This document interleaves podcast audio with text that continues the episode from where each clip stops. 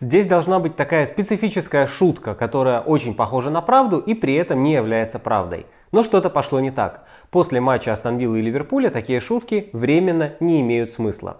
Всем привет, я Кирилл Хаид, мы смотрим футбол и пытаемся понять, что происходит. Холланд сделал дубль в матче с Фрайбургом. У Рейны три голевых паса.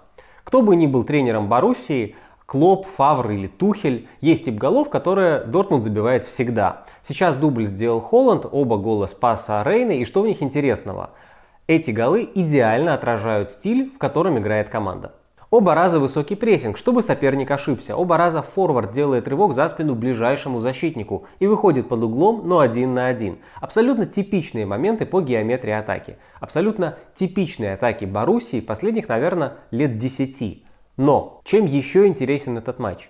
Моменты, хоть и одинаковые по геометрии, разные по исполнению. В первом голе Холланд, это он, сначала показал, что бежит между защитниками. А потом внезапно развернулся и сделал рывок перед ближайшим к нему игроком. Блестящее чтение эпизода. Он отрезал одного соперника и обманул второго. Бить, правда, пришлось под углом, но Холланд обманул еще раз. Он ударил под защитником в дальний угол, незаметно для вратаря. Во втором голе Холланд, это он, действительно рванул между игроками.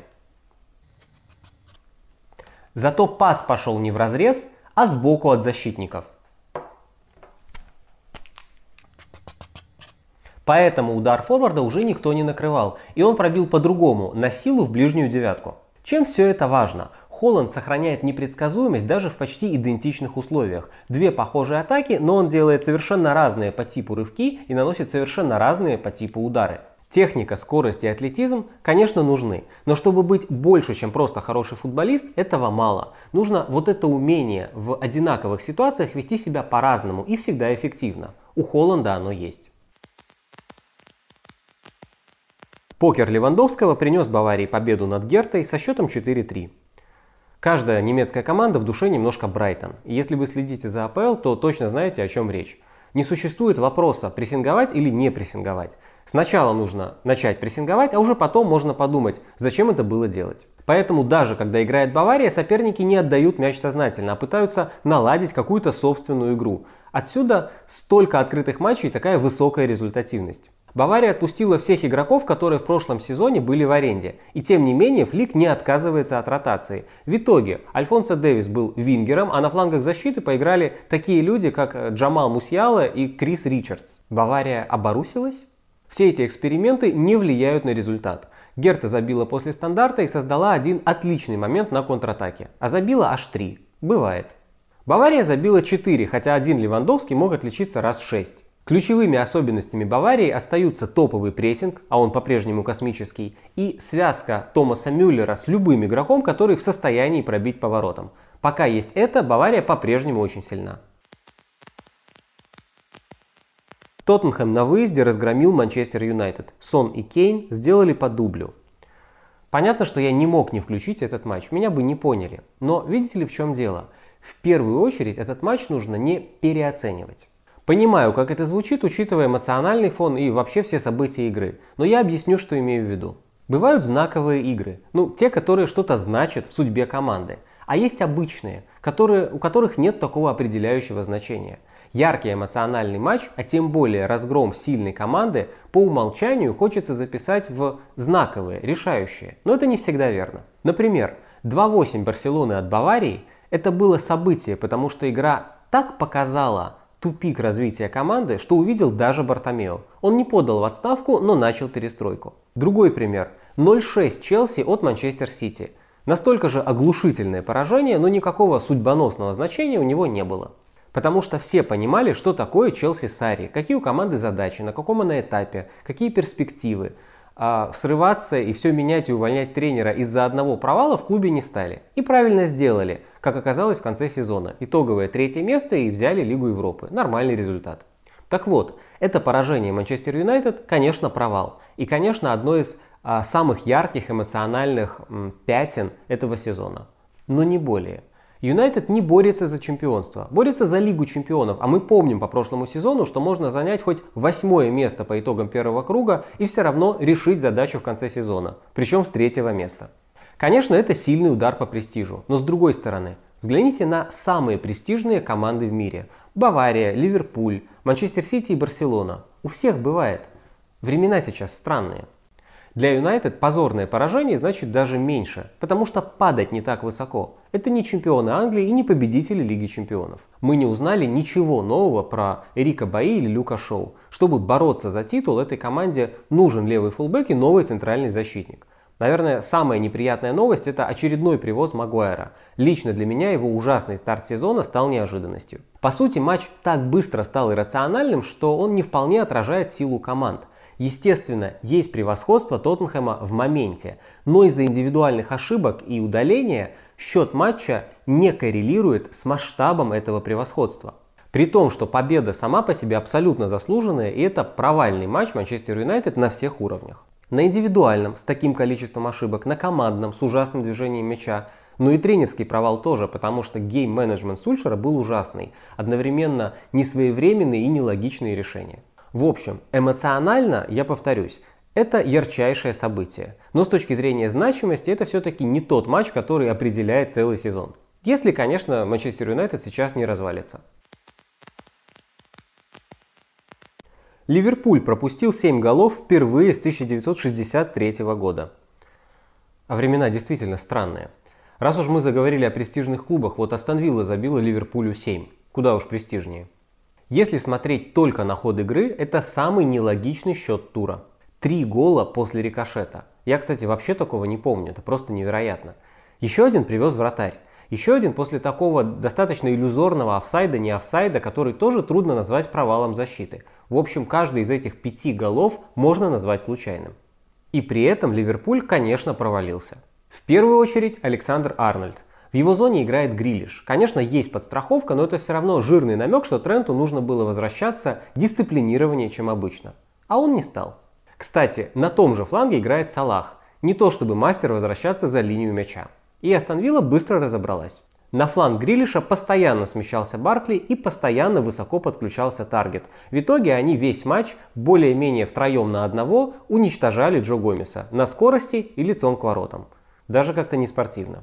Трента мог бы спасти Кейта, но не спас, он тоже провел ужасный матч. А сам Трент, даже когда возвращался, легко давал себя обыграть. Была постоянная путаница, кто кого держит. И Астон пусть и забила несколько случайных голов, но не забила парочку очевидных. А теперь вопрос. Как оценивать результат этого матча? На мой взгляд, по сравнению с поражением Манчестер Юнайтед от Тоттенхэма, тут есть тонкая, но важная разница. С точки зрения турнирной таблицы и качества игры, это тоже всего лишь эпизод. Но, в отличие от Манчестер Юнайтед, Ливерпуль этим поражением потерял не только очки. И не столько очки. Прошлой зимой, когда команда была на пике, Ливерпуль казался непобедимым. В том смысле, что даже если сделать все правильно и прыгнуть выше головы, Ливерпуль все равно победит. Дожмет на 95-й, 97-й минуте, не по игре, но победит. Пару лет назад такое почти мистическое впечатление производил Манчестер Сити, а потом проиграл, Ливерпулю, кстати, разгромом а потом еще раз проиграл. А потом оказалось, что и мистики как таковой нет. Просто очень сильная команда, но у нее есть системные слабые места. Сейчас, через пару лет, уже Брэндон Роджерс после матча с ними говорит «А, «Я люблю атакующий футбол, но знал, как нужно играть против Сити. Когда они теряют мяч, они уязвимы. Мы этим пользовались». Лестер забил на свой стиль и построил всю игру на том, чтобы ловить Сити на попытках контрпрессинга. И когда команда разбивалась, чтобы вступать в отбор, делал забросы и забил 5. Ну так вот, Ливерпуль, конечно, может в следующем матче за все ответить и отомстить Эвертону. Но неважно, насколько справедлив или несправедлив счет матча. После того, как команда пропускает 7 голов, ни о какой непобедимости нет и речи. На мой взгляд, то, что Ливерпуль потерял со Станвиллой, кроме очков, это как раз остатки вот этого ощущения, что против них нельзя или бесполезно играть. Можно, полезно. Если смогла Астон сможешь и ты. В этом разница между поражениями Ливерпуля и Манчестер Юнайтед. Юнайтед просто опозорился, но они не потеряли ничего кроме очков, потому что ничего кроме очков у них и не было, а у Ливерпуля было. Я не говорю здесь о матчах Сити и Челси, потому что мы подробно разбираем их с коллегой Гришей Теленгатором в подкасте чемпионата. Повторяться не хочется, так что переходите по ссылке, она в описании. Интер и Лацио поделили очки в Риме. В матче было два удаления. Приключения Антонио Конте в волшебном мире ротации. Смотреть довольно мучительно. Лацио вообще медленная команда, но Интер принял вызов, и вдвоем они скатали, наверное, один из самых медленных матчей за весь сезон. У Конте никогда в карьере не было двух составов. Наоборот, одна из основ его успеха в том, что игроков мало. Они всегда играют в одном сочетании, и за счет этого появляются дополнительные связи. Но сейчас в Интере два состава, а в центре полузащиты вообще лютая конкуренция, там чуть ли не 10 человек на три места. Это новая реальность. И Конте, который пытается ставить свой футбол с идеальным взаимопониманием при выходе из обороны. Получается так, что самый частый прием Интера в этом матче это разведение руками. Ну когда друг друга не поняли. Это уже тяжелое зрелище, но Конте его усугубил. Я уже говорил, что он выбирает позиции для игроков рандомом, а сейчас могу только повторить. Потому что Гальярдини с Видалем в центре, а Барелла в вершине треугольника – это решение, которое трудно объяснить даже после игры. Барелла – один из лучших полузащитников Италии, но он не должен играть плеймейкера. Последний пас – не его работа. Его работа – тащить мяч, разворачиваться под давлением, а закрывать прессингом сразу двух игроков соперника, отвечать за огромное пространство при обороне, у него масса качеств, просто качеств десятки среди них нет. В итоге Интер не выиграл матч, в котором все было в пользу Интера, включая три травмы у Лацио в первом тайме. Причем не только не выиграл, но даже и не доминировал по моментам. Зато Интер очень пыхтел. Было много рывков до ближайшего столба и прилично ударов в толпу, когда соперник стоит даже не в 5 метрах, а в полуметре. В общем, мозгов Интеру не хватало. Кстати, мозги у Интера тоже есть но их берегут и хранят в надежном защищенном месте про запас. Учитывая, насколько тяжело Интер двигался и насколько не по игре был разгром Лацио от Аталанты в прошлом туре, ничья на выезде – это нормальный результат. А вот учитывая борьбу за чемпионство, уже не очень нормальный. Еще важнее, что после матча есть ощущение, что Лацио реализовал 100% своих коллективных возможностей, а Интер реализовал процентов 60%. Тут я не настаиваю, это просто ощущение. Вполне возможно, что, например, у Конте ощущение совсем другое. Серия А подтвердила, что оснований для переноса матча Ювентус-Наполи не было. Ювентус приехал на стадион и за полчаса до начала объявил состав на игру. А Наполи не приехал, и это был не сюрприз, потому что Наполи не вылетел из Неаполя. Ситуация изначально абсурдная. У Федерации футбола один регламент, а у, э, так сказать, Минздрава Неаполя другой. Конечно, это противоречие, но ведь речь не об этом. Я не к тому, что матч обязательно нужно было проводить. Может и нет. Но сама эта деталь, когда игроки Ювентуса для бюрократии приезжают на пустой стадион, объявляется состав и все 45 минут просто ждут, это такой стыд. Вроде к Ювентусу нет вопросов. Ювентус выполняет протокол, предписанный Федерацией футбола. Но и к Наполе нет вопросов. Наполе выполняет приказы от местных властей. То есть вроде бы все делают то, что должны, а в итоге все похожи на Ну вы поняли. Атлетика закончил второй матч подряд в ничью 0-0. Стоило похвалить атаку Атлетика, и они как обычно. Но Уэске хотя бы прямо повезло, там были хорошие моменты, а с Вильяреалом 0-0 по делу. По такой игре нужно говорить сразу про две команды. Во-первых, удивил Вильяреал.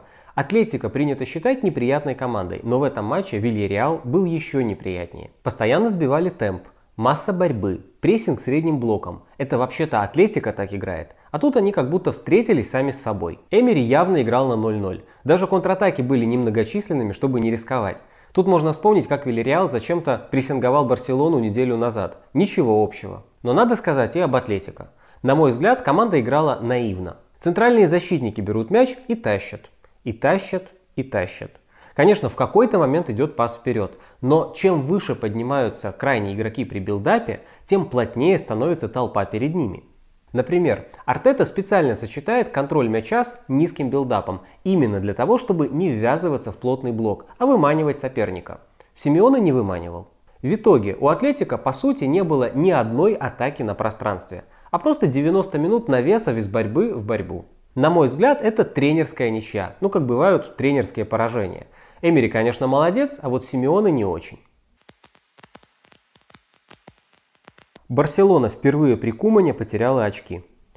Это был очень трудный матч для Барселоны. Севилья играла как типичная Севилья, то есть убивала все живое в центре поля и не пускала мяч на свою треть. В итоге у Севильи 70 оборонительных действий за игру, не считая выносов, а мяч был почти поровну на трети каждой из команд. Но это еще не все. Севилья оказалась настолько неприятной, что забрала у Барселоны мяч. Естественно, не для того, чтобы атаковать самой, а просто чтобы у Барселоны мяча не было. А еще, естественно, Севилья забила со стандарта. Странно, что только один раз. Барселона играла скучно, и матч получился медленным. Но нужно учитывать, что против этого соперника все команды выглядят скучно, и все матчи медленные. Если бы Севилья так же здорово играла сама, как она мешает играть другим, то была бы фаворитом в чемпионской гонке. В общем, не худший результат для Кумана. Кстати, у Барселоны наконец-то случился топовый трансфер. Размен Семеду на Деста – это, наверное, лучшее, что вообще могло случиться на правом фланге обороны, учитывая уровень руководства. Я написал статью о том, чем Дест лучше Семеду. Ссылка в описании. На этом я с вами прощаюсь. Напоминаю, лайкать и, конечно, подписывайтесь на канал, комментируйте видео и не болейте. Именно в таком порядке. Время от времени мы все под влиянием данного себе под Новый год обещания, взгляда в зеркало или в преддверии отпуска на пляже записываемся в спортзал и даже посещаем его, хотя не так регулярно, как хотелось бы. Порой мы испытываем угрызение совести, но утешаем себя гипотезой, что случайный фитнес все-таки лучше, чем вообще ничего. Оказывается, так оно и есть. Тому, что думает об этом наука, посвящена статья спортивной журналистки Джолин Бушеми в издании Elemental на платформе Medium. Новые исследования говорят о том, что даже нерегулярные физические упражнения полезны для здоровья – Международная команда ученых провела анализ данных 63,5 тысяч человек. 46% из них составляли мужчины, 44% женщины, а средний возраст достигал 58,5 лет. Ученые выяснили, что риск смертности по любой причине, в том числе от сердечно-сосудистых и онкологических заболеваний, был примерно на 30% ниже у тех, кто вел активный образ жизни, по сравнению с теми, кто предпочитал пассивный. При этом интенсивность занятий не имеет значения. В первую группу то есть те, кто вел более-менее активный образ жизни, входят так называемые атлеты выходного дня, то есть те, кто набирает рекомендованную недельную норму физической активности за одно или два занятия по субботам или воскресеньям. А также недостаточно активные респонденты, одно-два занятия в неделю, но не особенно продолжительных и интенсивных, и те, кто занимается спортом на регулярной основе, три и более раза в неделю. То есть, по словам профессора кинезиологии из Коннектикутского университета Линды Пескателла, даже если вы предпочитаете заниматься спортом только по выходным, но выбираете свою недельную норму, плюсы для здоровья будут такими же, как и у тех, кто ходит в зал три раза в неделю. С началом занятий спортом тело довольно быстро меняется, буквально в течение нескольких недель улучшается выносливость и пластичность сердечно-сосудистой системы, Организм более эффективно потребляет кислород, поэтому упражнения даются все легче, говорит сертифицированный инструктор по лечебной физкультуре Мелисса Моррис.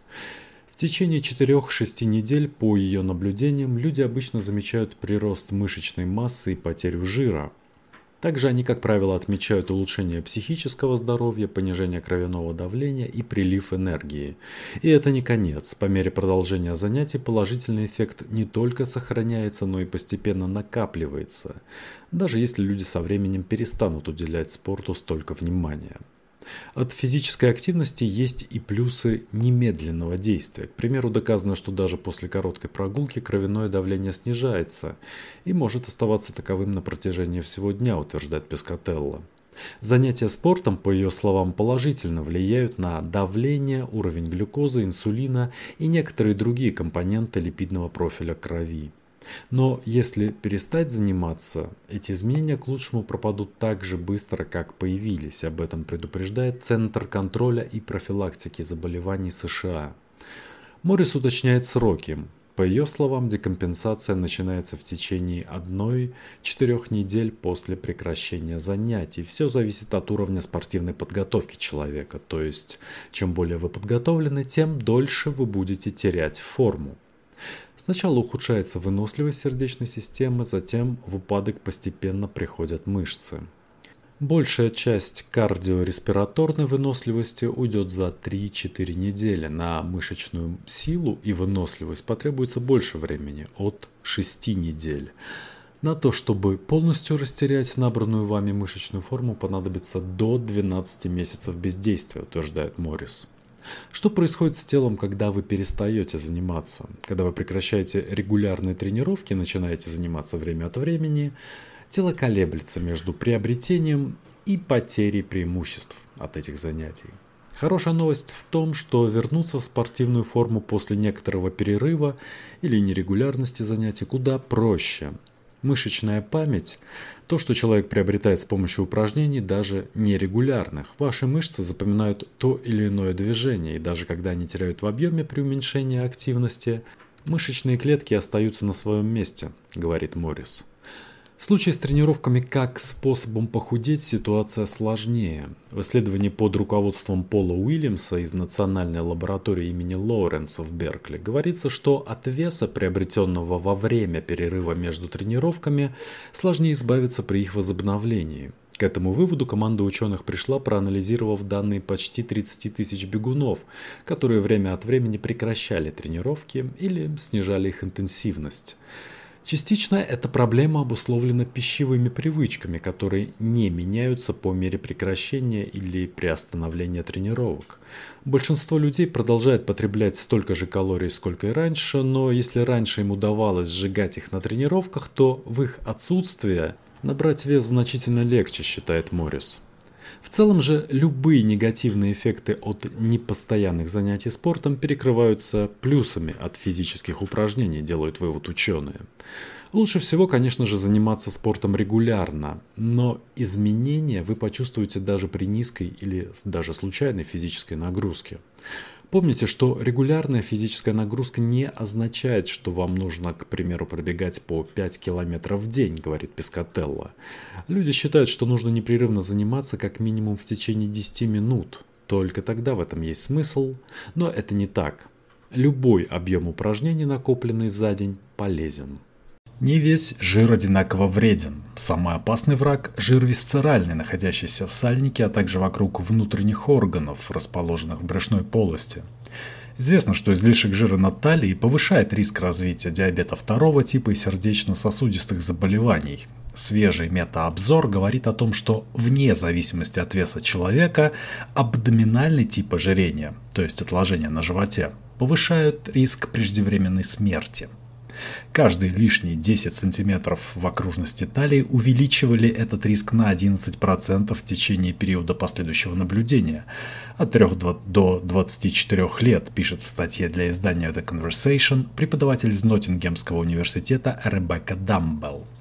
В свой метаобзор исследователи включили 72 работы – информацию в общей сложности по 2,5 миллионам человек. Они проанализировали размеры типичных для человеческого тела хранилищ жира, соотношение окружности талии к окружности бедер и другие параметры. По сравнению с теми, кто предпочитает запасать жир в брюшной полости, у людей, откладывающих жир в бедрах, риск преждевременной смерти снижен. Тенденция такова. Каждые лишние 5 см в окружности бедер ассоциируется с 18% снижением риска смерти во время периода последующего наблюдения. В чем причина? Возможно, предполагают ученые, это связано с типом жира, который откладывается в различных частях тела. Жировая ткань играет важную роль в человеческой физиологии и очень важна для правильного метаболизма – ее нехватка, липодистрофия или расстройство жирового обмена приводит к инсулинорезистентности, что в свою очередь ведет к диабету. Несмотря на то, что жир важен для метаболического здоровья организма, место его хранения и сам тип жировой ткани имеют различные последствия для здоровья. Исследования показывают, что люди одного и того же роста и веса, но с отложениями жира в разных местах имеют различные риски развития болезней, связанных с обменом веществ диабета второго типа и сердечно-сосудистых заболеваний. Форма тела зависит от того, где именно хранится жир и как его запасы распределяются по телу. Например, люди с яблочной формой тела накапливают жир вокруг талии. У них также больше висцерального жира, чем у людей с грушеобразной формой тела. У последних более крупные бедра, а жир более равномерно распределяется по телу. Причем не окружая внутренние органы, а находясь прямо под кожей, так называемая подкожно-жировая клетчатка – Эти жировые депо различаются физиологическими характеристиками и экспрессией генов. Предполагается, что висцеральные и подкожные жировые отложения происходят от различных клеток предшественниц. Висцеральный жир считается более невосприимчивым или резистентным к инсулину, поэтому его накопление ассоциируется с повышенным риском развития диабета второго типа. Жир, накапливающийся вокруг талии, в ответ на сигналы гормонов стресс, высвобождает в кровь больше триглицеридов. Это жиры, и они работают как один из основных источников энергии для клеток организма по сравнению с жиром на бедрах. Высокий уровень триглицеридов в крови ассоциируется с повышением риска болезней сердца. Частично этим объясняется то, почему висцеральный жир опаснее подкожно-жировой клетчатки. С другой стороны, подкожный жир на бедрах может поглотить эти триглицериды и хранить их в безопасном месте, помешав организму неверно распределить их в мышцах или печени.